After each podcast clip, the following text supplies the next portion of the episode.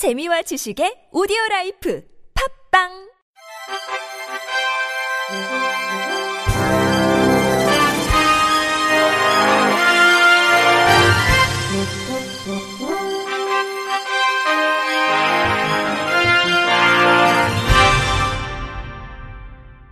청취자 여러분 안녕하십니까. 6월 21일 목요일 KBIC 뉴스입니다. 중증 장애인이 나이가 들면 더 많은 도움이 필요하게 되죠. 그런데 만 65살 노인 연령이 들어서면 활동 보조 시간이 줄어드는 아이러니한 현상이 벌어집니다. KBS 하선아 기자가 취재한 내용 들어보십시오. 10대 때 불의의 사고로 팔과 다리가 마비된 강청호 씨. 혼자선 음식을 먹지도 대소변도 가리지 못합니다.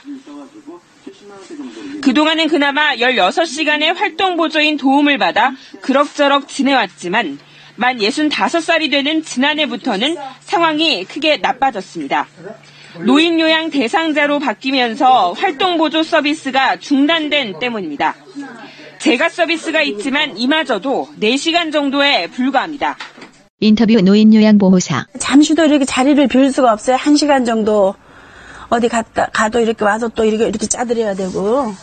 강 씨는 어쩔 수 없이 추가 비용을 내고 요양보호사 이용 시간을 늘렸습니다. 인터뷰 강청호 67살 중증 장애인. 그러면 한 달에는 80만 원을 들여버리면 그 다음은 제가 생활비가 없거든요. 그러면 북적십자에서도 도와주고 아니면 여기 동사무소에서 가끔 요양 등급 1등급이면 시설 입소가 가능하지만 시설 포화로 이 또한 쉽지 않습니다. 인터뷰 고재원 제주장애인 자립생활센터 팀장. 65세라는 제한이 없어진다거나 혹은 그거에 대해서 노인장기 요양과 장애인 활동 보조를 선택할 수 있는 권한이 이제 그런 부분들이 장애인 당사자에게 주어지는 게 현재 전국에 등록된 재가 장애인만 5천 명이 넘습니다. 2년 전 국가인권위원회가 복지부에 관련 제도 개선을 강력하게 요구하기도 했지만 받아들여지지 않았습니다. KBS 뉴스 하선아입니다. 문재인 대통령이 장애인을 위한 출판 지원뿐만 아니라 취약계층에게 독서 기회를 확장하겠다고 밝혔습니다. 문 대통령은 어제 24회를 만든 서울국제도서전 개막을 맞아 SNS에 올린 글에서 도서전이 많은 분이 흥미를 갖고 쉽게 책을 접할 기회를 만들어주면 좋겠다고 이같이 전했습니다.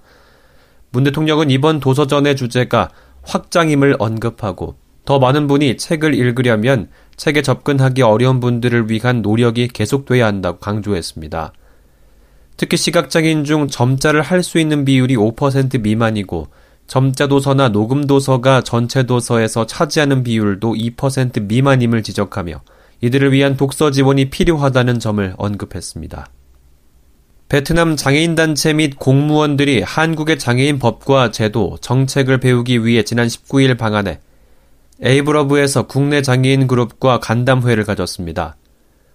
모두를 위한 접근 프로젝트 일환의 연수로 내일까지 한국장애인 인권포럼이 프로그램 구성과 진행을 지원합니다.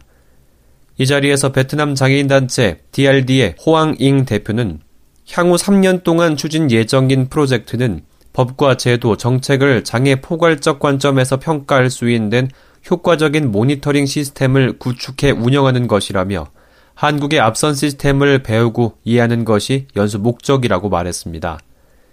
이주희 한국장애인인권포럼 사업팀장은 DRD는 호치민시에서 지난 2014년부터 한국장애인인권포럼의 지원으로 오토바이를 활용한 장애인 이동수단과 운영 시스템을 구축해 서비스를 성공적으로 운영해 오고 있는 글로벌 파트너라며 연수기간 중 국가인권위원회, 지방자치단체, 장애인 그룹, 장애인 콜택시 등 이동지원 서비스 기관 견학 기회를 제공할 것이라고 답했습니다. 한국장애인개발원과 국방부 예하기관 국군인쇄청이 어제 이룸센터에서 중증장애인 생산품 구매 촉진 및 장애인 일자리 확대를 위해 업무 협약을 체결했습니다. 이번 협약으로 국군인쇄청은 기관 내 필요한 물품 용역 서비스에 대해 중증장애인 생산품 구매를 확대하고 기관에서 민간 위탁할 수 있는 인쇄물 수작업 후가공 업무를 중증장애인 생산시설에 위임할 예정입니다. 또한 중증장애인 생산품 카탈로그를 자체 제작 후 국방 산하기관과 예하기관에 배포해 구매를 독려하는 활동을 펼치기로 했습니다. 최경숙 개발원장은 국방부 산하기관과 예하기관에 공급되는 모든 인쇄물을 제작하는 국방인쇄창에서 우선 구매 앞장서 감사하다며 이번 협약으로 국방부의 우선 구매 비율이 지난해 1.38%에서 더욱 늘 것으로 기대한다고 말했습니다. 박진학 국군 인쇄창장은 이번 협약으로 우리 군인들이 사용하게 될 물품으로 중증장애인 생산품이 다양하게 쓰일 수 있도록 더욱 노력하겠다고 답했습니다. 2018 대구시 장애인 취업박람회가 오늘 오후 2시 대구 시민체육관에서 열렸습니다. 이번 행사에는 대동전자, 이수페타시스, 평안 등 지역 30개 업체가 참여해 구직 장애인에게 1대1 상담과 면접을 진행했습니다. 또한 산업재해 및 직업 훈련 상담, 장애인 운전면허 취득 지원 등 부대 행사도 마련되었습니다. 대구시는 앞서 오후 1시부터 도시철도 1호선 대구역 4번 출구 앞에서 행사장까지 15분 간격으로 리프트를 장착한 무료 셔틀버스를 운행하기도 했습니다. 한국피아노재능기부협회가 장애인의 음악적 재능 발굴과 후원을 위한 제1회 전국 장애인 음악 콩쿠르를 개최합니다. 제1회 전국 장애인 음악 콩쿠르는 참가 연령 제한 없이 장애인이면 누구나 참여할 수 있습니다. 참가 분야는 기악, 성악 및 보컬, 작곡 및 실용 작곡입니다. 접수 마감은 다음 달 12일이며 이틀 후 7월 14일 후원사인 코스모스 악기사가 제공하는 연주홀에서 콩쿠르가 개최될 예정입니다. 대상과 부문별 1에서 3등은 전문가들의 특별 멘토링을 받을 수 있고 재능기부협회에서 마련한 연주뿐만 아니라 협회 특별 연주자로 활동할 기회를 제공받습니다. 협회 관계자는 이번 콩쿠르를 통해 장애가 있으나 음악에 재능을 지닌 연주자를 발굴하고 전문적으로 육성해서 재능 기부를 키워낸 연주자의 재능 기부로 계속 이뤄질 수 있도록 하는 게 큰 의미를 두고 있다고 설명했습니다. 빗댄소리 글로벌 예술협회가 오는 27일 오후 4시 이음센터 5층 이음 아트홀에서 제3회 이음가요제를 개최합니다.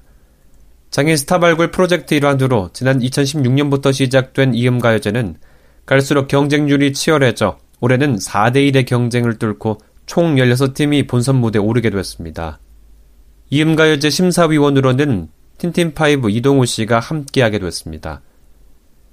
이날 대상 수상자는 상금 200만원 및 트로피, 디지털 싱글 음반을 제작하고 금상은 상금 100만원, 은상 상금 50만원, 동상 상금 30만원 등이 지급됩니다.